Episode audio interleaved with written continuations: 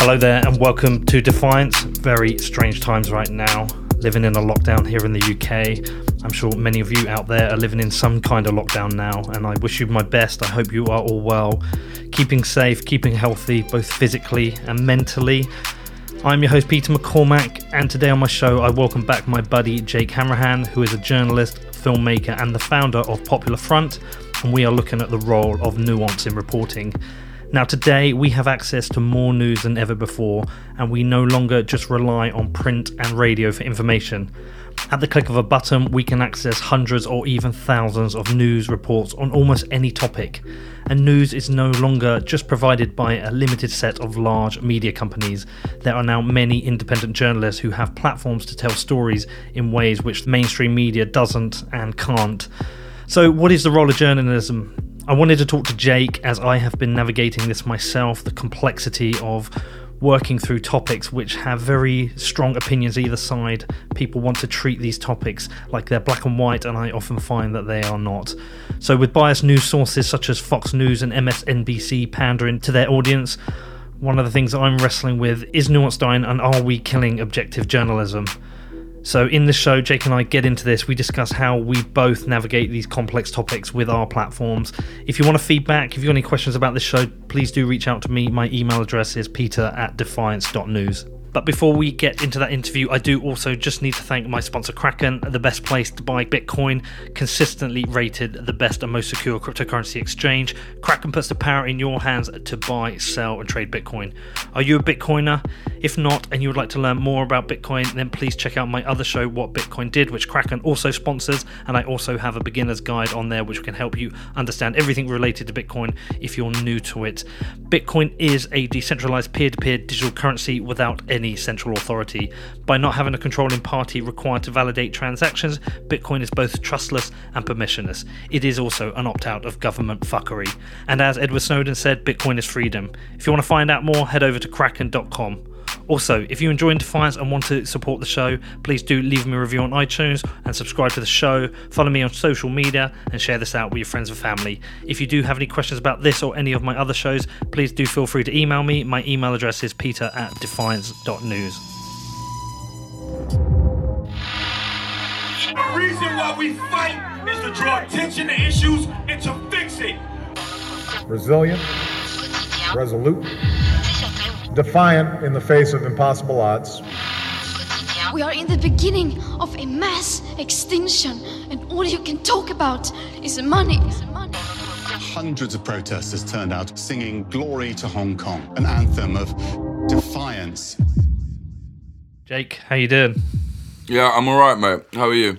Yeah, I'm good. So we could have done this together because there's nobody else I can interview who lives more local to me, but mm. we're going to stay remote just in case. It's really strange times, though, right? Mate, it's so weird. Like, I was just speaking to a friend of mine, and he's like queuing up outside the Sainsbury's to get, you know, just to get stuff. And he's just said it's like a zombie film out here. He said it's crazy. He lives in London. he said it's just mad. You know what I mean? Yeah, it's. um I went into. It's funny enough. I went into Tesco's yesterday, and they had everything I needed, and it really? wasn't that crazy. Yeah, it wasn't that crazy because I assume we're going to get to the point where everyone has stocked up enough up here it's mad. It's like people just don't care. Like it's absolutely mad. Like uh, when I went in last week, there was like one toilet roll on the shelf. This week there's absolutely none.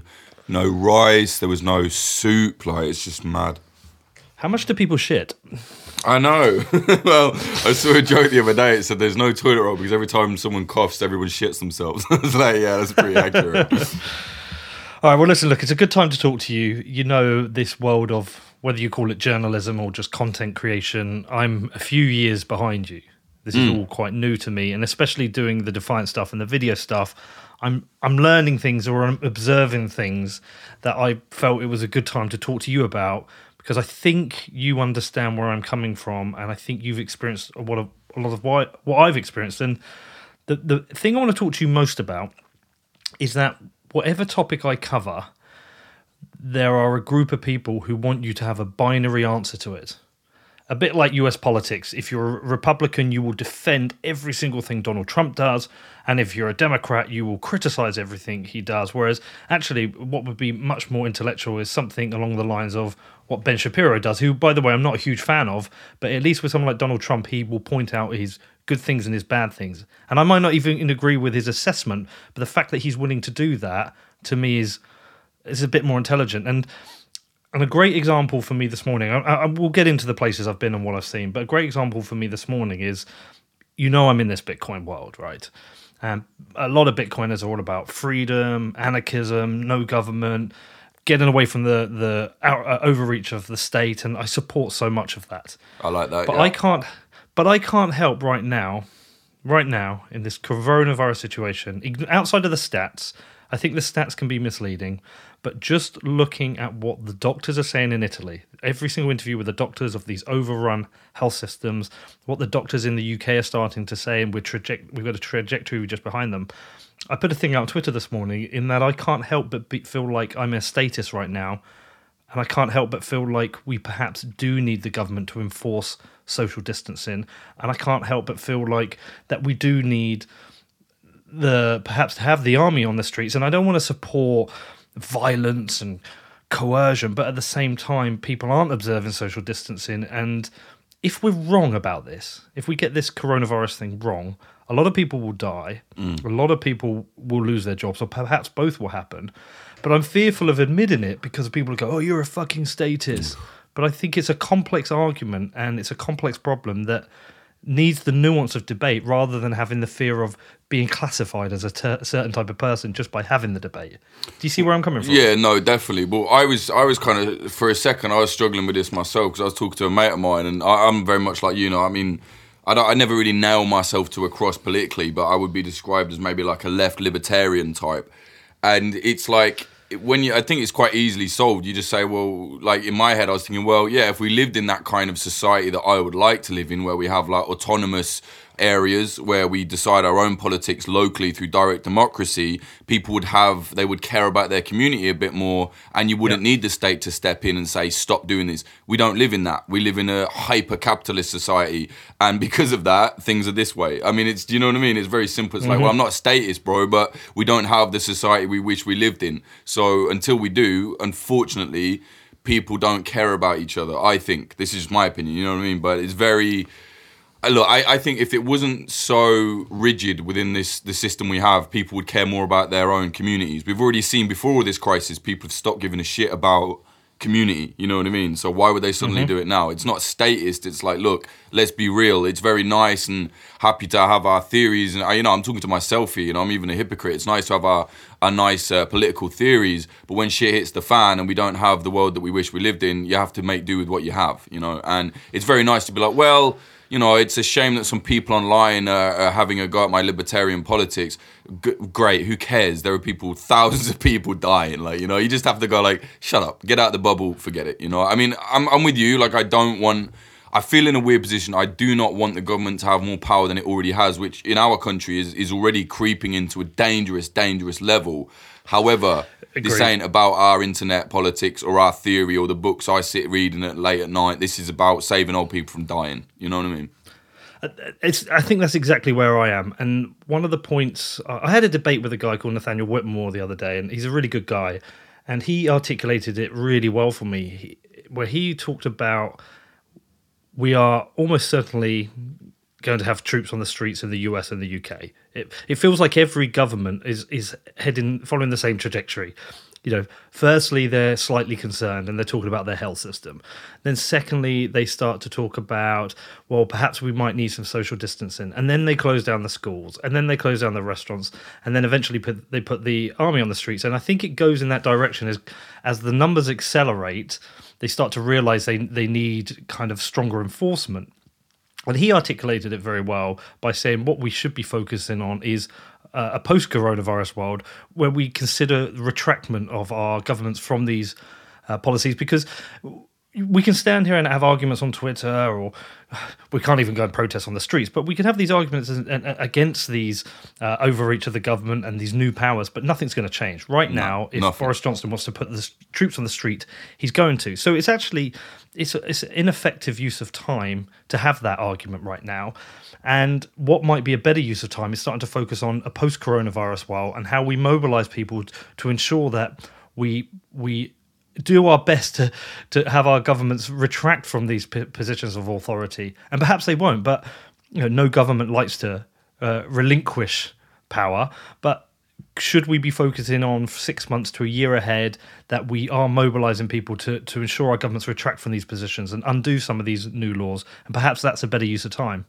I would agree that it is, but at the same time, I think you have to look at what the troops are going to be doing. Now, I'm not, I'm mate. The last thing I want to see is troops on the street. However, what are they doing? Like people, are like it's troops in the street. They're not going to come and start shooting you outside Tesco. They're not going to be like gun butting old women in the street for going out for two minutes. I mean, every time there's a massive flood in the UK, the troops are out on the street. It's disaster relief. That's what they're there for within domestic measures. Yep. It's, do you know what I mean? They're not going to be like running around setting up barricades and checkpoints, murdering people for being outdoors. It's just not going to happen. Like, I almost think that a lot of these kind of radical ideas, people almost want it to happen that way. It's like they almost oh, want Oh, it agree. to, just so then they can be like, ha, see. And realistically, yeah, it's good to think about. I mean, we absolutely must, once all this is over in a year or two, or who knows, then all of that, if that happens, absolutely must be removed. However, even that is, I think, not that important to be talking about right now because it's okay for us to talk about that in like media world. Normal people are not talking about that. Now, if you're kind of libertarian and you're for the people, you know, as I am very much am, you actually have to look at local people. Um, what are your friends saying? You know, you know where we live in the Midlands and where you live in Bedford. People are not going. Well, I hope the government removes the uh, the army up. They're going. Oh my God, are we going to die? You need to think about that. What do people Yes. really care about? Well, they don't want their old people to die, and they don't want to run out of food. So at the end of the day, it's it's. I do really think that you have to sometimes, and I'm saying this to myself, like in the mirror. Shut the fuck up with your radical politics and accept what people on the street are saying.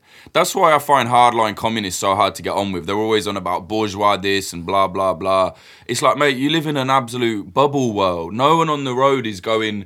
Yeah, well, let me just. I'm a working class guy. Let me just think of the, uh, you know, the mitigating circumstances that would happen here if Marx was still around. Like, well, shut up, mate. People are just trying to survive. You know, people are working, going food banks and that, and it's, it, it, do you know what? It turns into its own circle jerk. You know.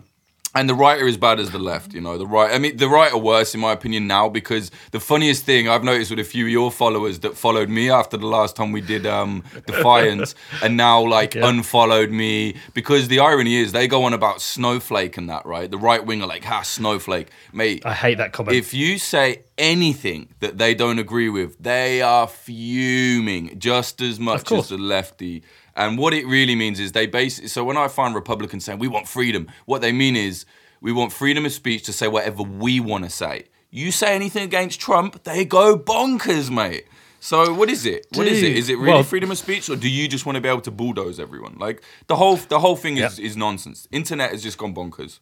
Well, so that happened the other day. So when Trump rebranded coronavirus as the China virus, very direct and obvious strategy Yeah. to start calling Yeah, it ter- the China terrible virus. use of words. Terrible use of words. I mean, if you're arguing that it's not a terrible use of words, you, I think you're lying to yourself. Anyone knows. Imagine if China called it the American virus. You know, they'd be fuming. Well, well, in, in fairness, there, there was that Chinese official who, who has indicated or, or said that he, this was a, a, a US plant and it was a US bioweapon. And there's clearly a bunch of Russians right now. The Russian propaganda about this is, is ridiculous. But the point being is, yeah, let's just get back to kind of civil le- leadership. Uh, you would not see Boris Johnson or Conte or any of the European leaders suddenly using China virus. And the reason they won't be is that there is a the common used term that we're regarding this and referring to this as coronavirus or COVID nineteen. And I said it was a disgrace for him to have done that. I said it's a disgrace because right now we need leadership. This should be about a time for firm leadership, not about a PR campaign for his 2020 re-election, which is very much what it feels like. It felt like he was deflecting it, and that was the point I made. And I just got this kind of I don't know. I got this bulldozer of replies calling me a snowflake, calling me a CCP bootlicker. And I had to Yeah, go, well, yeah. hold on a second. I'm not a CCP bootlicker. I've been very quit- critical of uh, Chinese state of surveillance, the uh, concentration camps with a million Uyghurs in. Like, I'm no CCP bootlicker, but I am no Trump bootlicker either. And I'm not, I'm not supporting of that. And I have also, I have also on, on, on a few occasions actually uh, credited Trump. A couple of things he's done. I've said, you know, I actually agree with that. I kind of like that. But we've got this div- diversive politics now where the uh, the the Republicans refer to Trump derangement syndrome, whereby any criticism of Trump is because you just hate him. You, but I also think we have Trump defensive syndrome, where any valid criticism of Trump is is kind of not back and you're a snowflake. And I fucking hate this snowflake term. It's almost like trying to trying to say you're uh, it's like, like using your um, masculinity as a insult against you. A bit like statism. You know you're called a statist if you ever think that we need uh, some centralized decision making even if it's rational you're suddenly a statist and statist is an insult. It really yeah, it bothers me actually. Uh, do you know what I think, Peter? I think you're the victim of being a nuanced guy, but the world you're in, due to the Bitcoin stuff, and uh, you're in like a world where nuance isn't particularly allowed. Now, uh, you know, you're a smart guy. I'm not telling you what has happened. I don't know, but I sometimes think because of these people that you're around often, and I've seen it on the other side, they claim to love freedom of speech, right? We love freedom of speech. But what, again, they don't really. They just want to be able to say their own thing. So you're a real, you're genuine as in like your nuance. You're like, yeah, I like freedom of speech, this and that. And they're like, no, no, no, you don't say that. You just have to stick to this line. So ironically, it's not freedom of speech at all. The left, the left side do the exact same thing. The people they're calling snowflakes, you know, have the exact same issue. I hate all that woke shit. You can't joke about this. You can't joke about that. But the right are almost worse, in my opinion, now because they're the biggest fucking crybabies. The second you step out of what they consider freedom of speech, they don't like it. It's so funny, you know. Like you say, you insult Trump. This guy's an idiot. Ah, how dare you? But then if someone says any, you know what I mean? But then if someone says, well, how can he call it a China virus? Oh, what? You don't want freedom of speech? Well, which is it? We can insult your leader, or we can't, or we're allowed to say China virus, or we can't. Like, you know what I mean? They want it every which way. It's it's such. They're like grown children. You know, I really I find it embarrassing. You know. Yeah, so a lot of the a lot of the replies were there was one that really made me laugh over and over again because people kept replying with, "Well, what about the Spanish flu?" And actually, the Spanish flu didn't arrive from Spain, so it was quite funny just, Yeah, to, yeah. just to reply, they're the only people that in that took it on, right? It was called Spanish flu because they're the only ones that admitted it. Like, yeah, it's this bad. Like, they did a good thing. Yeah. Two minutes on Google gave you that, but other also, people it's like, 2020. What the fuck? Yeah, what Yeah. about the Spanish flu? Like, okay, what about the plague? Like, just shut up. It's it like things move on, you know. Uh, but the other one, there was like, well, where did it come from? It came from China, so that's you know, and then they would list all the other conditions that were named after places. But the point is, it's like, do we need this fight right now? You Exactly. uh, uh, uh, uh are there uh, valid criticisms of the Chinese government? Almost certainly, like almost definitely, there are valid criticisms that they, Hundred percent. yeah, that they, you know, what they did to the the whistleblower doctor who first talked about this, um, how they kind of suppressed free speech to begin with, and do you know what? This is one of the biggest challenges to the CCP right now. The fact that you know, people are calling for freedom of speech now in in China because of this, and you know that faces they face a serious threat in a post coronavirus world to their authoritarian rule. It definitely needs challenging but is it is it right now? I, I don't think we need the fight about this right now. The fight right now is the survival of our health systems and the survival of our economy and ensuring the two things that the two things that you said we keep we keep as many people alive as possible and we keep people fed. Mm, mm. That that now is the fight. Not is not is it the ccp and i think what it is all it comes down to with trump he pretty much had three months ago, two months ago, 2020 election, re election was a slam dunk. It was in the bag. I, I didn't see how Biden or Bernie Sanders had any chance of taking him down. Now, I wouldn't say it's a slam dunk. I mean, we don't even know if the election will go ahead because of social distancing, but, Yeah. but when it does go ahead, he's facing the, the possibility of an economy in collapse. A lot of people have died, and whether or not he's done anything wrong, you know, almost any uh, leader will have faced those prospects. But it, I think it will make his re-election more difficult for him. And what I see now is that every single one of his press conferences is being run as a PR exercise, where he just talks about how good he is and what a great job he's done. The best, the best performance I've seen so far was the New York governor yesterday. I don't know if you saw him No. that that's a video worth watching. His leadership and the way he spoke with honesty and truth to the people of New York yesterday. I thought it was astounding. And we need honesty think- right now. We need honesty, Yeah. you know, but not scare tactics. And the last thing we need as well is like I saw the thing the other day where Trump's like some guys like people are very scared, and then he's like, "What do you think?" And then Trump says, "You know what? I think you're a terrible reporter." And all these Republicans, like MAGA kids, anyway, were like, "Ah, that's amazing!" Like, really, you think that's amazing? In the peak, or not even the peak, at the start of the global pandemic, unlike anything we've ever seen in our lifetimes, you think it's brilliant that Trump is randomly insulting some random reporter that no one will care about in a day. Jake. you think that's brilliant? Like, It's not a random reporter, though. you? Huh? So he was an MSNBC reporter. It's Fox News versus MSNBC. It's the it's out of the Roger Ailes playbook, right? It's when he launched Fox. News. Yeah, so I think that's where that comes from. But but this leads us on to what I really wanted to talk to you about. Okay, because you know I'm now making the decisions to go and visit places and and look up closely to kind of what's happening in conf- areas of conflict or mm-hmm. areas of you know humanitarian crisis. And you know when we spoke last time you said something that stuck with me is that people who haven't been to a war zone do not understand a war zone mm. Okay Yeah. and i haven't been to a war zone but but i have been out now to santiago in chile to see the protests i have been out now to Venezuela. You've seen conflict. just to You've not seen the war, I've but seen you've seen conflict. conflict now up close. You understand that how very quickly everything changes within seconds. You know. Yeah, and I've but I've also just I've just realised that to to judge a situation, you have to be there. You have to see it. Like I had my opinions on Venezuela, and some of them were confirmed, but uh, some of them changed quite quite significantly by being there. And I didn't have to be there long. Two days, I, I I got a good picture for it, and also the crisis on the the Turkey Greece border. But let, let me talk you through what what I what I've been through and my experience. There's there's probably three different topics I want to talk to you about. Let's talk about Santiago and Chile because that's my first one. Now, I went out to sort of see the protests, and the daily protests of uh, you've got like a dis- disillusioned youth are protested on the streets, and almost certainly a lot of them are, are quite immature in their arguments. I think excited and just having fun doing it, but but they do have some common beliefs which I kind of see as well. It- It's this left-right divide, pissed off of corruption, pissed off at the state, Neoliberal Um, failure.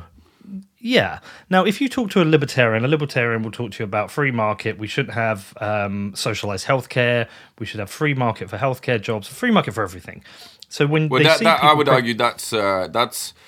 I see. See, this is where we disagree. Maybe like what American American libertarianism to me is ANCAP, you know, anarcho-capitalist, Mm. which to me is just is a meme. It's hilarious to me. Like anarcho-capitalism to me is I, I don't even I just find it funny. Like I just like that's so unbelievably ridiculous, you know, because basically whoever's rich can just be a warlord. You know, it's just nonsense to me. What you don't want? You don't want everyone to have tanks? No, mate. Sorry, I don't want everyone to have tanks. Do you know what I mean? If if sixteen year old me had a tank, the, the neighborhood would be gone. You know. So no, I don't want rich kids running around with tanks. You know. I, to be, I don't even. I I think anarcho-capitalism is is frankly an internet ideology. So I don't see Okay. libertarian as that. Like I don't think libertarianism for me like European libertarianism is very different. It's kind of like small government, you know, like we need some kind of government, but we need the people to decide. Everybody needs to dec- so for example, London can't decide what happens in the Midlands because how would they know? So if we want to mm-hmm. decide something in my town, we have a committee, we all meet, we all discuss it, we all have a democratic vote. Can we have this supermarket built here? No, we don't want it. Okay, fine, fuck it off. Do you know what I mean? So I don't see it Yeah. as everything free market. I just I understand the idea that they're like, well, in a free society, anyone can buy anything. But in a free society, not everybody is rich, and that basically means only the rich people can buy. You can just buy power. Anyone can buy power with that, and we've seen that politicians and the state will just buy themselves into power. Look at Mike Bloomberg. So for me, Mm-hmm. I'm just like that. It's just bonkers. But anyway, yeah. Sorry, but carry on. Well, no. So what I'm starting to see is this pattern all across the world, Mm. and you've probably seen it as well, whereby let's talk about. There's probably kind of three political ideologies that that kind of exist. There is left wing, which can kind of veer into socialism. You've got right wing, which kind of tends to focus much more on capitalism. Mm. Although Republicans will have socialist policies and Yeah, know, uh. Democrats will have uh, uh, uh, will have capitalist policies, right? There's just a spectrum, and we also have libertarians. And and whenever you look at a an area of conflict, most people will try and solve it from their political ideology. So if you look at the conflict, say in what's happening on the streets of Santiago, the the libertarians will be very critical of these people who who are fighting for education and and healthcare and the pension reforms because of their grandparents, and say, well, you know, if we had a free market, that, that this wouldn't be a problem. And the socialists will defend them and say, yes, this is this is why we need socialism. And then the uh, uh, capitalists will say, well, we shouldn't have socialism because social the problems of socialism this creates lazy people who rely on the state. Like everyone will come from their ideology, but but what I tend to find is that you you cannot fix this with a single ideology. You Yeah. cannot fix this. You have to. We have to try and understand that that every single time where there is excessive inequality and uh, excessive corruption by the state, you will always see a, a, a, an uprising from the poorest of society who are fed up of it, who are going to work, who are paying their taxes, yet are seeing uh, uh, uh, an unfair uh, overreach of the state, and unfair corruption, and they're going to get pissed off at some point. So I, I agree that free markets are, are, are a good idea. I, I am in part a capitalist. I, I do believe capitalism helps us advance society, but I do at the same time think we do need some form of a social safety net within our societies to protect people. But I'm finding it's very difficult to get nuanced discussion about this because people are so wrapped to a single ideology that they think their ideology solves every single problem. Yeah, and well, there's a few things there that I, I think that's a very good point. I think there's a few things there. So, firstly, my first thought is it's kind of ironic that a lot of these libertarians, well, let, let's say air quotes, uh, American libertarians, don't like you know these these people protesting in Chile. Now that is ironic to me because most of I've spoke to them. I was going to go to Chile this month, but Corona has fucked everything. But most of the protesters are anarchists, so they're mostly are socialist libertarians. You know, anarchists. So what? So basically, again, already the so-called libertarians are now telling you, even those libertarians are not the right ones. It's not a very libertarian attitude, if you ask me. That's almost the opposite of a libertarian attitude. So there you go. So, firstly, the neoliberal project has completely failed in Chile. Now, the prices are through the roof and the wages are just stagnant, right? The the elite people, things are great. For them, it's fine. Now, I saw a great protest banner in Chile from, I don't know if it's your coverage or someone's coverage anyway, and it said, um, We're not from the left, we're not from the right, we're from below. And that is what I care about personally. Now, the problem is, I think you have to drop the politics out of it. Not completely. I mean, obviously, if some fascists are running around, you're going to be like, whoa, if they get what they want, this is going to go very bad. You know what I mean? Like, I personally, I don't. I believe it's objective that fascism is terrible because freedom is great. you know what I mean? Um, so yeah, so so people were saying, having a go at me about all these communists were saying like, uh, why are you propping up these ne- neoliberal protesters in Hong Kong? And you know, firstly, I laughed. Secondly, it's like, mate, these kids basically don't want to be crushed by the CCP, which are unlike complete. Anyone that argues that China isn't totalitarian are off their nut. They're mad. It's probably the most totalitarian country on earth right now with that much power. Uh, and secondly, these kids just want to get along with their lives. I mean, Jesus Christ! Like, imagine bringing into like the tiny little aspects of political ideology and that. What I'm saying is, for me, I think the fact that people rise up in itself, even if they're doomed to fail, is actually important. You need you need that energy. I think I think you need that energy in the world to keep going. I, I had to explain it. Like, um, look, so for example, the Hong Kong protesters, they've failed, right? They did what they did, but they've they pretty much failed. It's not going to happen for them. One day, that might right people might rise up again, and they will always remember those kids that rose up, right? They did it. They tried to do it. We now have a model of what to do. You don't know in a hundred years because of those kids. The next people that rise up might overthrow the totalitarian government of China, which for me is an excellent thing to do. For me, I'm always against totalitarianism, and totalitarianism doesn't have a political ideology. You know, like Stalinists, they're as totalitarian as a Nazi, in my opinion. You know, and and that people will laugh at that and whatever, but that's the reality. So for me, I, I always have this phrase, and it's a bit cliched now because I've said it so many fucking times. But I always say to people like, get out of your radical book club. You know, and I, I read a lot of radical literature and blah blah. No one cares. You know, no one really cares. So for example, at my boxing club where I go, they set up what is basically like a socialist kind of mutual aid union without even calling it anything like that. So they get the parents to chip in money for their kids to be driven to all these different uh, Thai boxing fights that they have because the club can't afford to send all the kids. Now, if you're some political ideologue, you will be like, wow, this is a socialist or anarchist mutual aid project. It's not to these people. It's just helping each other out. You know, I've started saying I believe in community politics, helping out each other in your community. And to me, like hyper capitalism of just like bulldozing everything that, you know, imagine saying, okay, well, I have enough money to pay off the council and build a shed in your garden. You know, would that that's not fair. Do you know what I mean? That's not okay. Just because you have the money, suddenly you can then stamp on somebody else's territory. That's not fair to me, you know. And I think a lot of people operate on what is fair and what isn't fair. And when you start bringing in all this internet politics, it actually muddies the waters of what's really going on. So when I'm on the ground, I don't think who's going to get angry with me on Twitter when this gets out. I think what's going on here. Am I going to tell the truth? Obviously. So there we go. I don't care if some communist on Twitter is angry about what I say about Hong Kong. I don't care if some right winger is gonna cry because he, he thinks he's like a libertarian and doesn't like anyone that likes socialism. Who do you think you are? Like, really? Like, who do these people think they are? I don't like him because he's a socialist. You're talking about people that are fighting for their future and you're getting angry on like fuck you. So what if you don't like their ideology you know? It's just outrageous.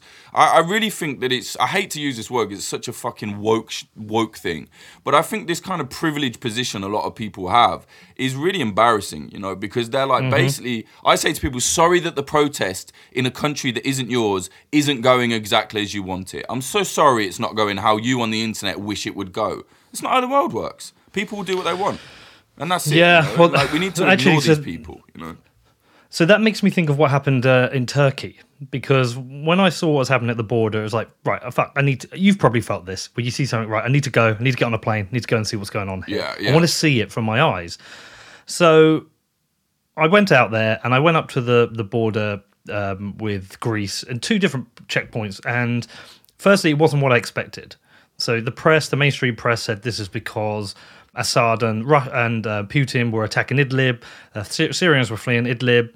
Turkey's already got too many migrants, so they so the the Syrians are now moving up to the Greece border to enter Europe. Actually, I, I would say Syrians were less than ten to fifteen percent of the people I met. They were really? everywhere. It, yeah, uh, uh, Iran, Iraq, Afghanistan, all parts of Africa. Um, people, yes, certainly economic migrants there as well, but people leaving war zone. And also, sometimes an economic migrant is used as a, as a criticism as well. Quite quite regularly, people use ec- economic migration as a criticism. Oh, they're just here for the economics. It's like, well, so yes, so if and one guy, if one, one was brilliant. One guy who was a Greek guy was arguing with me, and I checked out his Twitter, and he's living in America, and I was like, well, why are you living in America? surely, surely that's economic migration for you. And I think we have this. There is a certain group of people have this inbuilt racism that look at migrants from places in the Middle East and Africa and consider them lower class humans. But yep. what was really interesting is when I got there and I saw what was happening. I I kind of agreed with all sides. I agreed that you know Turkey really has taken in probably more migrants than it can handle. 3.7 million. That's a lot of people to integrate into your society to uh, ensure are fed and educated. And that also comes with social in- integration problems. I also think Greece has taken on has a fair argument that says it's taken on too many people. As population, what ten million has had a million economic migrants. That also is having its own social integration problems. I also agree there's been problems in Sweden and Germany with uh, with migration. I agree with every single every single side saying that this is a problem. And whilst they're saying that, I'm at the border and I'm seeing a mother laying on a field of mud, changing her baby mm. in mud and dirt and I'm seeing uh, people who are saying, "I'm not a terrorist." Uh, I, I, I'm I'm just trying to trying to build a life for my family. And and one of the really interesting things is when an American talks will, will criticize and say, oh, well, these are just economic migrants. I say, well, we've got migrants from Iraq. Iraq is a fucking shit show because of a U.S. war. This is not me supporting Saddam Hussein and saying we, I just I recognize that war led to 1.5 million deaths. The country is is I I'm assuming is in a much worse position than it was during the Saddam Hussein time, and I understand why these people are leaving. Would you not do the same? You know, if you if you were living in Iran right now, or if you were living in Iraq, or if you were living in Burundi, any of these countries, and you felt like you could build a better life for your family, would you not try and leave? Mm, exactly. Well, isn't it funny that half of the people, I noticed this online, most of the people that cry about economic migrants are the same people that champion capitalism. So isn't how does that make sense? So so you're you're you love capitalism, but you're also angry that people are trying to better themselves financially in the world by moving to a more prosperous country that has benefited from the system that you love. What which is it? What do you want? I think a lot of it is honestly, um, and I'll get a lot of flack for this again. Don't care. A lot of people are just racist, and they're thinly. Oh, no, I agree. Yeah, you know what I mean. A lot of it is basically NIMBY, maybe not even racist, but it's NIMBYs. We don't want them in our back garden, so I'll come up with some. Oh yeah, it's, I don't like economic migrants. Really, because I think you just have a problem that someone that speaks a different language doesn't want to be. You, you know what I mean? Um, but Yeah. but one thing to go back to what you just said, like, which is why it's so important to go somewhere to see the reality. So you have seen this woman changing her child in the field, right? No matter what has happened, no matter what is going on, if you don't have empathy with that, you're a psycho, I think. You know what I mean? I do wonder how many of these people screaming online, if they saw, you know, and I've seen it, uh, uh, if they saw how people are living, would they be that, would they be so quick to knee jerk and be like, send them back? Like, what it is is like you said, yeah. You agree with this, you agree with that, you agree with everything. The the thing is not to find the right and the wrong here. The thing is to recognize this is a problem. This is a very bad mm-hmm. problem for everyone. It's I agree with you. It's a problem for Greece. We can't like Europe can't just go. I'm not one of these people that believes in no borders. Like that actually doesn't really that will destroy what we have built up. You know what I mean? Not because of Muslims or any any of that nonsense. Just because it's just not financially possible to do because well because of our government because you know they hide away so many houses and they pilfer so much money. But whatever. That's besides Well, it comes down to ec- economic and social scalability as well. Mm. You can't just suddenly influx millions of people. It, you know there are there are problems, but it doesn't stop me. It doesn't. I still have empathy for the people who are trying to enter Of course, yeah, and and also you know like our family, you're you're Irish descendant as well, right? My granddad is an economic migrant. He moved here because everything in Ireland was just so so bad. Again, well, because of another force, because of the Brits, because of the war, because of the the occupation of Ireland, because of what happened, the way Britain throttled Ireland. You know what I mean? I mean, look at the potato famine, for example. You see, the, obviously, there's different places doing it as well, but like getting throttled. So then, obviously, it got to a point where years and years and years later, the economy is still such a shit show that my granddad was like, right. If we want to live, if we want some kind of existence that's better than this, we need to move to, to the UK. We need to move to England. We might not like that we have to leave our homeland, but we do. You know, that's an aspirational person. What's wrong with that? Why then, Mm-hmm. when it's from the Middle East, do they suddenly have a big problem with it? You know what I mean? Hmm. Well, okay, Jake, a lot of people are like, a lot of people are going to be, their, view will be, well, these people are just coming in because they want access to our healthcare and uh, access to our um, social safety net. They don't want to work. It's like, come come on. How the fuck do you know Come that, on. mate? Have you ever been to a corner Yeah, shop? firstly- have you ever seen a white guy running a corner shop? I haven't. do you know what I mean? But the, but the thing is also is that yeah, I'm sure there are people within this who are lazy. Of And I'm sure there are, but but you get that. Are you going to have that percentage in all parts of society? Society. Look look in England, how many lazy fuckers we have who refuse to do the jobs that the economic migrants are doing. With Brexit, we've had so many companies saying we're really going to struggle with recruiting people to pick strawberries. To do certain jobs because we've got lazy fuckers in our country who won't do those jobs, yet we still have an un- unemployment rate. So Yeah. I think you're going to get that. That you're going to get that everywhere. But This- this I think so to true. class every to class millions of people as either terrorists or lazy uh, people who want to abuse our social safety net, I, th- I think is re- intellectually dishonest, and I think they really need to go to these places because if somebody is willing to get on a boat if someone's willing to give their life savings to get on a boat from Turkey to Lesbos, knowing that boat might sink and their children might drown, you've got to consider why they're making that. Because I'm not going to make that consider. I'm not going to get on a boat to go to America. I'm. Why are they making that decision? What is it they are fleeing? And what is it they're trying to get to? What are they risking their life for? Because if they're risking their life, they're obviously fleeing a desperate and difficult situation, something that people, these people don't understand, or something that potentially the army they support and the government they support caused. Yeah, exactly. I mean, I, I I have been to these places. You know, I've been to the front lines where most of these people are fleeing from. I've seen like insane levels of violence at war, up front, up close. I've seen it with my own eyes. You know, I've been shot at. I've been to prison in Turkey and all of this mad stuff, mate. Trust me. If anything, if I saw a murmur of that coming to my town, I'd have been gone with my family anywhere I could straight away. So can I blame them? No. And the fact people are still coming now, it often makes me think, well, Jesus, they stuck it out for a long time. You know what I mean? Um, me, I'd be gone. I'd be leaving straight away. You know, I'd be taking my family. I'd be off. So can I blame other people for doing it? No. I mean, certainly there is lazy people that will come. You know what I mean? I'm sure there's, but I would argue that probably the people that come in probably want to work. You know, I mean, I'm from an area which you would call like you know, you get like working class, middle class. I'm from an area that you would call underclass. You know what I mean? Like a council mm-hmm. estate where people mostly don't have a job. It's not like they're working class because they don't work. you know what I mean? It's like underclass. and I know people from my area back then that don't want a job. Like their whole lives you know they they wake up they just fuck about they have kids to get a council house and blah blah blah. That is real you know and a lot of lefties want to pretend that that no they kind of they kind of uh, glorify and romanticize the working class as if we're all these lovely people just struggling. A lot of us are assholes mate trust me i've seen it in my own family even.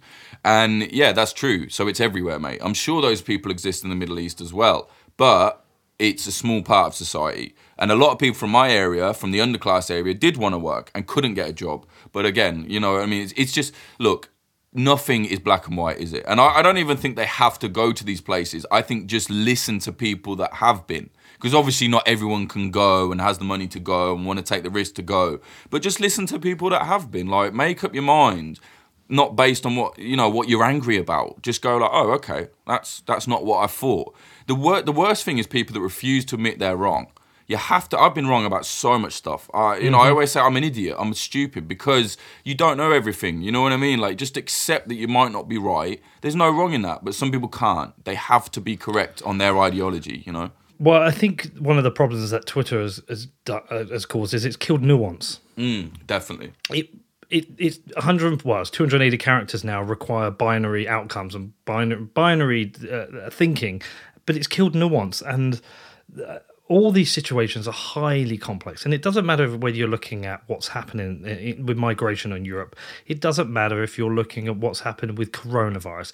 It doesn't matter if you're looking at abortion laws. It doesn't matter if you're looking at what's happening in Venezuela. Every single every single situation is highly complex. I mean, Syria, Syria itself.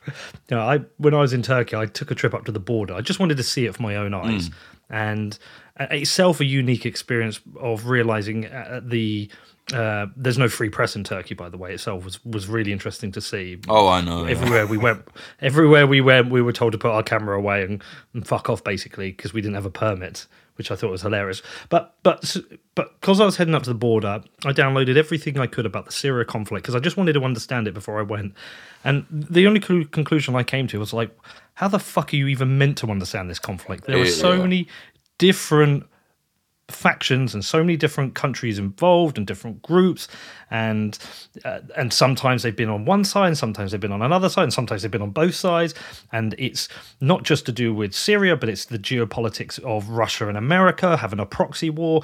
You've got the issue of the Kurds. You've got uh, uh, it's so highly complex that it's it's impossible to have a binary nuanced view. It's it's impossible to do that. Yet people want you to have that. Yeah, they want you to have this view that uh, that I've got this guy who slides into my DMs all the time, um, and he's very much anti-imperialist, which means in a, in a situation like Syria, he by by virtue of being anti-imperialist kind of ends up defending Assad. Yeah, of course. Russia Russia can never be anti can never be imperialist. Anything Russia does, okay. If the West do it, imperialist. yeah. But you can be, but you can be both, and I think I, th- I think I am both. So I think you can be highly critical of Russia, and you can also be highly critical of the US. You can be crit- critical of both. You don't Yeah, have to course, sit there and agree with both sides. But but this takes me nicely to my last thing because this is the thing I really wanted to get to talk to you about was my experience in Venezuela, Mm. and this comes down to the lack of nuance and the outside forces who try to influence you pre content creation and post content creation. And I've certainly had people attack me directly in my DMs and on Twitter for my coverage of Venezuela. And it's from both sides. Either either you are supporting a totalitarian dictator who's essentially a murdering dictator Maduro, yeah. or or you are supporting a US backed coup. Guaido. You're one or the other. And yeah, Guaido. And I think there's plenty of criticism that can be labeled at Guaido. yes. And somebody just watched my second video yesterday and he said, I don't think you were objective enough. From what I could see from your footage, is that you went to the Guaido National Assembly, there weren't many people there, and then you stumbled upon a pro Maduro rally with tens of thousands of people, and it seems like lots of people support Maduro. And he said, Yet you seem to support Guaido, which means you weren't being objective. And the point I tried to make to him was that it's very important to tell the truth, but you can have an opinion. And in being objective, sometimes in being like entirely objective, sometimes you will support uh, something which is very obviously wrong. Uh, uh, I'm not going to be objective to the point of giving Maduro a completely level playing field to defend who he is. No, I don't need to. I'm intelligent and smart enough to know this is an authoritarian state. Okay, this is uh, uh, there is no free press, and journalists have been deported, attacked, murdered. But I will try and look at the nuance of why he might still have support. Yeah. I will look at the nuance of why the the the, the, Chavistas still exist and still have influence over the country. I will look and go, whatever you think about Maduro, or whatever you think of Hugo Chavez, there are a lot of poor people in um, uh, Venezuela, and Hugo Chavez, whilst his ideas were populist, he did focus attention on lifting them out of poverty. Absolutely. You've got to look at that. You've got to understand why that exists. And I can do that and come out the other end and say Maduro's a dictator, and I think it's important to have a democratic change. And I think Guaido can bring that, but I think it needs to be done in a way which is democratic. And I can do that without being supporting a US coup. and and this the, this is the nuance I'm trying to get into. Yet whenever you go one way or another, someone's like I say, they're like you're supporting a US coup or you're supporting a dictator. And it's like, well, what, how do you ever make progress with that? Well, what about the people? What, what about the people? You know what I mean? Like, how about you think about that? Like, people are starving to death in the streets. Look, I think Guaido is bad news, but I think uh, Maduro is worse news. Put it that way. You know what I mean? But I, I mean, fuck Guaido, fuck Maduro. I don't care. Like, I just don't want people to be living under like an iron fist. Now, if at the time the best thing to do is either stay you know, like what is it? Is it better to stay starving under like Maduro and his authoritarianism, or is it better to just try anything else to try and get out of it? Now, you know, I don't think that uh, Guaido will be the authoritarian guy that Maduro is. So in my head, I, if I was in Venezuela, I've you know I've covered it a lot. I know what's going on there. I would be like, well, fuck it, I don't like this guy, but you know, I need to get out of here. You know what I mean? We need to get out of this situation. You know, I didn't like Corbyn at all. I, I really don't like him. But uh, I thought, well, the worst, you know, the Boris for me. This is just my personal opinion. Was like, well, fuck it. I'd rather that guy for a bit than this guy forever. You know what I mean? Um, You know, whatever. So it's really not about I, I firstly I don't again comes back to the ironic thing of people that will call you a statist will then choose one side or the other in terms of conflicts. You're a statist but also I'm completely on the side of this state here or I'm completely on the side of that state. What? Like what are you on about? How about you support the people? How about that? How about you worry about what normal people are going through? You know, for me, I'm always concerned about poor people in any country because the way that they're mm-hmm. treated is, for me, a good sign of how a country is uh, progressing and what they stand for. You know what I mean? If you treat your poorest people in society well, I think that's a good thing. These are the people that need our help and I don't care about all of this. You know, this scummy, like, com- no lack of empathy kind of. well, get a job, you know, like American Psycho vibes. For me, people like that are disgusting. I think you have to help people in need. Not everybody has had the same opportunities. Not everybody has the get up and go to just get a job. You know, like I, I, I used to have a little when I lived around drug de, uh, drug addicts a lot in in my old area. I would see heroin addicts and I'd get really pissed off with them because when you're living around them all the time, you know, they nick two of my bikes, you want to kill them. you know, you're like, motherfuckers. I've moved out of the area now and now I'm starting to again go back to looking at like, look, they piss me off, but I know, you know, if you look at the statistics, like so many heroin addicts have been raped as children, you know, like terrible things have happened to them. People don't just suddenly go, you know what, I'll get on heroin. So, you know what I'm saying? There are very, a lot leads up to people being in bad positions. So to then just like spit on them and be like, well, get a job is just sickening to me.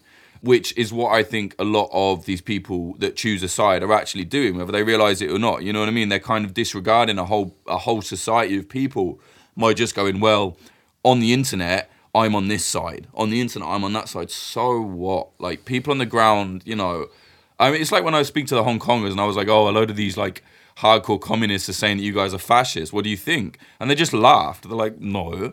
And they're like, yeah, but they're calling you like neoliberal this and you want. And they're like, so what, man? We're fighting for our freedom. Why we don't what like? And I was like, yeah, that's the right response. Like, why do I care? like, why do you care what some people are angry about online when you're literally talking about life and death situations? And when it comes to Syria, I think I'm going to completely contradict everything I've said now. You're actually right in that it's so complicated that sometimes being on the ground actually doesn't help or it doesn't give you if you're an idiot, put it this way, if you're like a fair person and you go on the ground, you're going to get a fair response. If you're an idiot and you go on the ground, you will get a worse response than if you weren't there. Now, let's talk about this piece of shit scumbag, Max Blumenthal.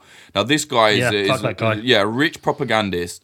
And he recently, only this year, I think it was, or the end of last year, like what, nine years or whatever it is into the Syrian civil war, he just went to Damascus, which is the government area, you know, that Assad completely runs.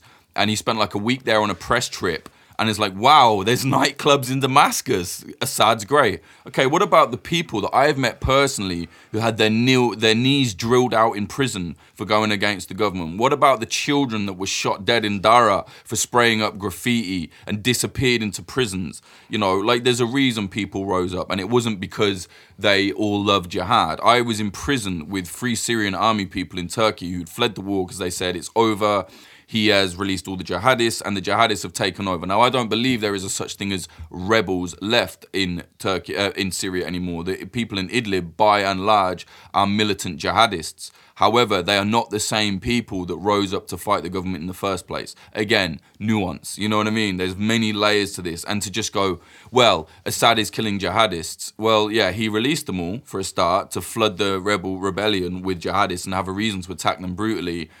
And secondly, he's killed way more civilians than he has killed jihadists. Do you know what I mean?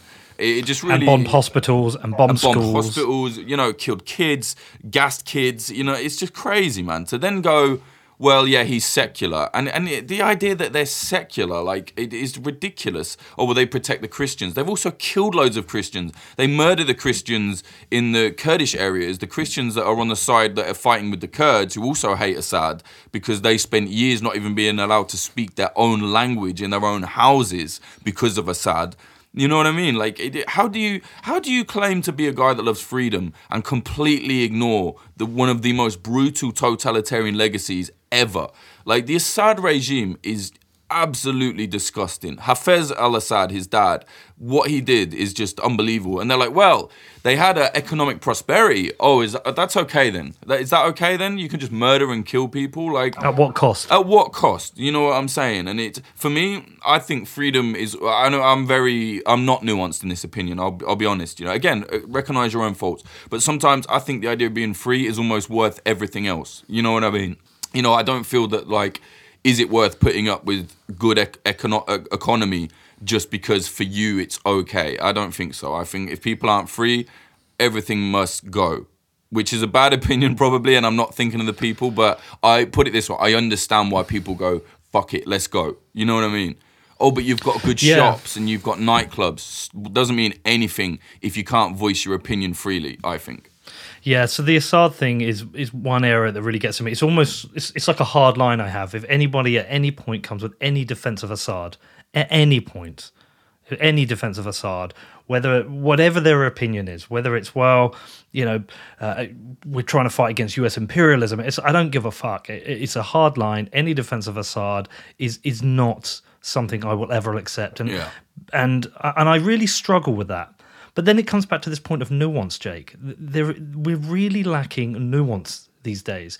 People just people have got into such short sound bites of information and have become so radicalized themselves ironically radicalized in their own left or right uh, ideology that they've lost the nuance themselves they've lost the ability to it's almost like their a political ideology is linked to their own identity.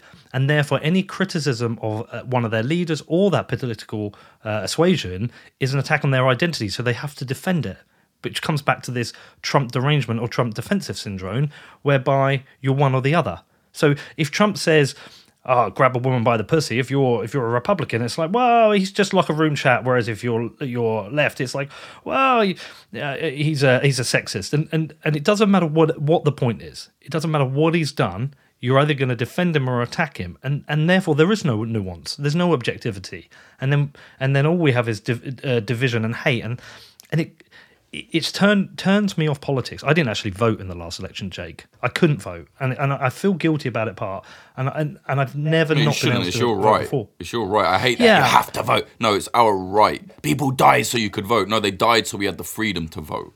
You know. Well, and but the difficulty I have, Jake, is that when you said you're you're like a left libertarian, I would have thought if something I'm I'm a right libertarian with left sympathies, right? So I I'm I'm I, I want a less state.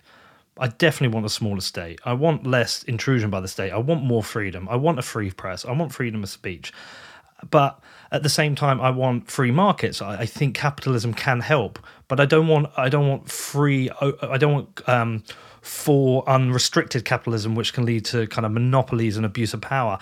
And I also want I also want a social safety net. And th- there's no there's no political party that represents that way of thinking for me right now. So I couldn't vote because I thought Corbyn was way too socialist, and I couldn't vote for Boris because of the austerity measures, which were were clearly clearly abusive towards the poorest of society when they didn't need to be. My, my town has been destroyed, mate. Honestly, since the Tory government, Yeah. like I witnessed it with my. I'm not coming at this from, like I said, I don't care about any any politician. You know, like fuck them. Like they're all all bad, as, as far as I'm concerned. Some are better than others, but whatever. But like my area has been destroyed under Tory austerity, man. And it's okay for me. You know, I'm like a media guy and I earn okay money, but I go, I still live here and I go around my friends all the time. You know, I'm at the boxing gym and I'm talking to my pals who've got like two jobs and still have to go to food banks. What the fuck?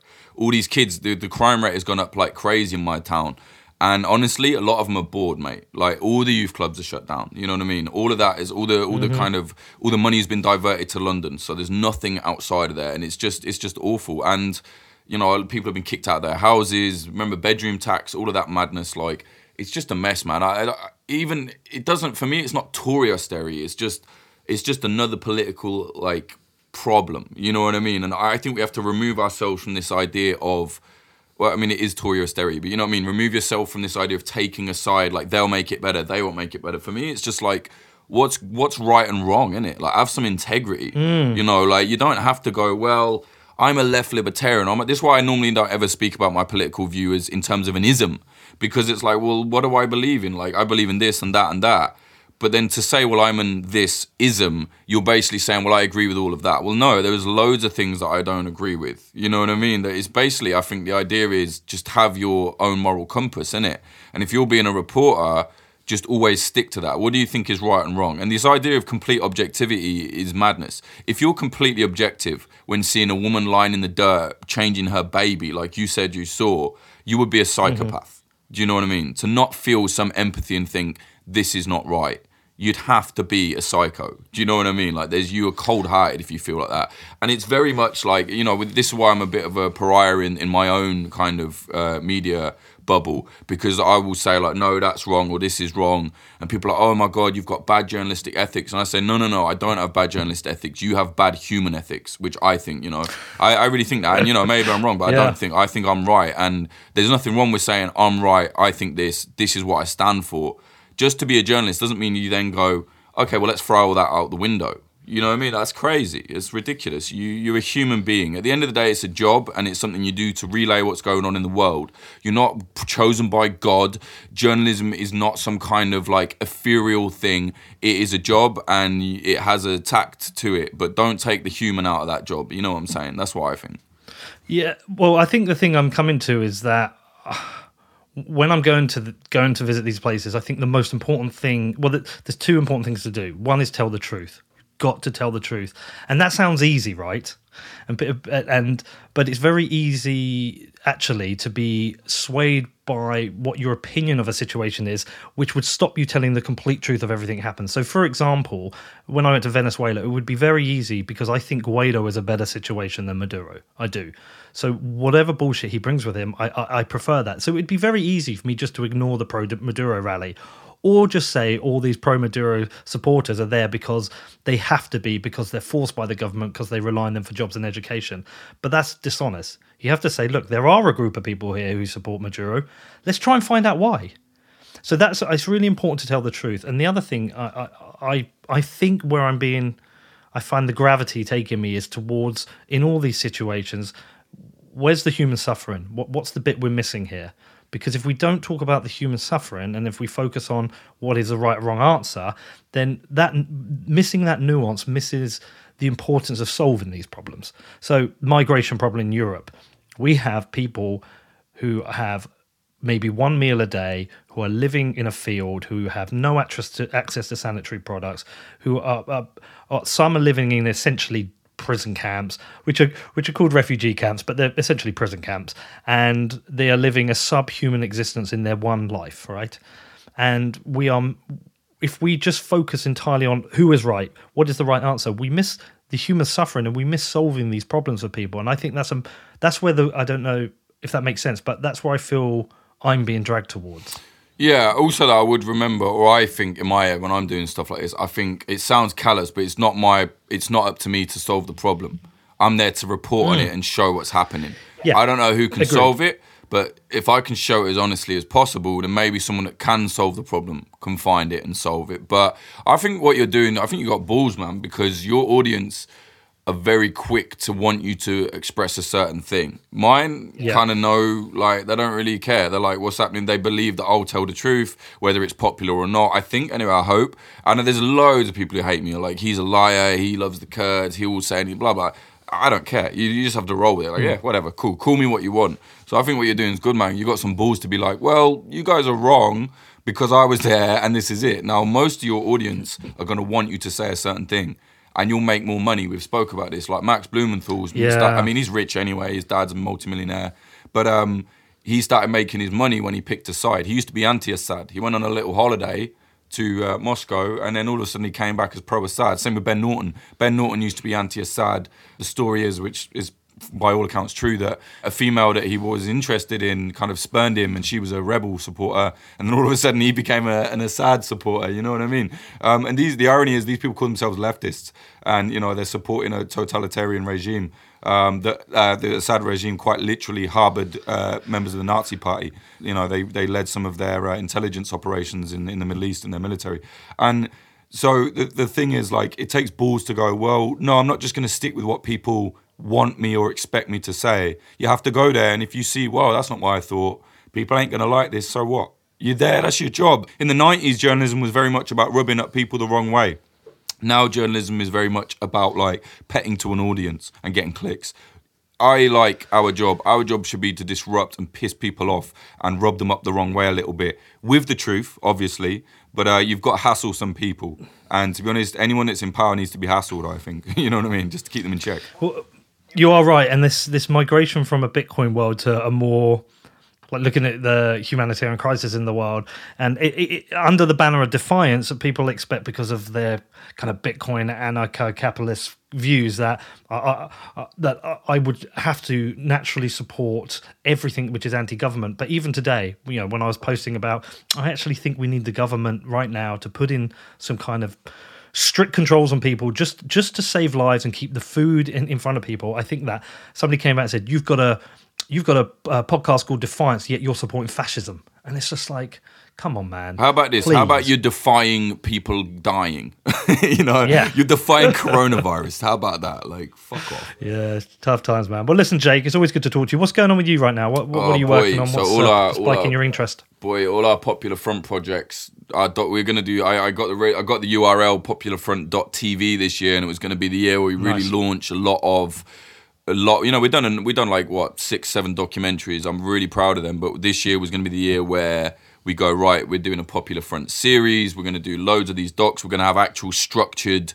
You know, rather than just let's go and report on this, we'll have here's a series, and within this, this is this, this is this. But obviously, everything you know lost a lot of money, which is not good. Everything is falling apart. Coronavirus has fucked us all. So trust me, like everyone's getting hammered. So what I'm gonna do is I'm just starting, not starting, but just doing more of the the podcast. Like a lot of people want entertainment. They want to be hear what's going on in the world. So more popular front um, from the podcast. Unfortunately, we can't do more docs. And probably I'm going to start something else outside of war and conflict. Just while everyone's in this period of lockdown, I'm thinking I might just start an interesting podcast where I go, let's just talk to interesting people. Here's some entertainment while we're all on lockdown. But uh, other than that, I'm building a gym in my garden and getting ready. All right, man. Well, listen, look, it's always good to talk to you. I love what you're doing. Thanks, mate. Um. I, I really appreciate like some of your shows are really timely. The one you did about Soleimani at the time where uh, a lot of people were up in arms saying about this was an assassination and uh, which it which it was. Hmm. It was very interesting to hear the background to Soleimani. I didn't know about him.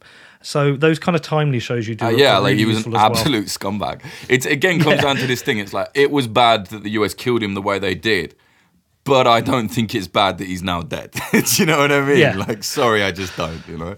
Again, But as a journalist, you're not meant to say things like that. But fuck it. Well, yeah, but that, but that, but that, but you can do that. But those sho- shows you do, like I, I, push people towards popular front. I think you're doing an amazing job, and I'd say keep it up. And let's see where we where we are in this post coronavirus world. But yeah, so good luck. Uh, keep doing what you're doing, and just tell people where to find your work, where where they can find out what you're doing, mate. Uh, yeah, man. So uh, if you just go to uh, the website popularfront.co, that's kind of the landing page. Or if you follow me on Twitter uh, at Jake underscore Hanrahan, H A N R A H A N, you'll get everything via that. All right, man. Well, look, keep up the good work, and yes, catch up soon. Cheers, mate. Good luck. See you in a bit, man. Thank you for listening to Defiance. I hope you enjoyed this interview with Jake. He has been on the show before. Please do go and check out that show. And also, please do go and check out his platforms. Jake is a very good reporter. And also, go and check out some of his videos up on YouTube. They are really, really some of the best. They've inspired the work that I've been doing. These are really important topics. This is very, very important subject for me as I try and navigate complex news items. I'm often trying to work my way through bias sources, people sliding to my DMs, people wanting me to find a binary answer to some of the questions they have, like this person's right or this person's wrong. And often I find these situations are much more nuanced, especially when I've been to places like Santiago and Chile where there's riots or out in Venezuela. These are complex subjects, and I am trying to find the nuance in them because I think that's a much more accurate way of reporting. So yeah, complicated subjects, but I think it's important in, this to be telling the truth and not to be pandering to audiences or pandering to a certain type of voting elite.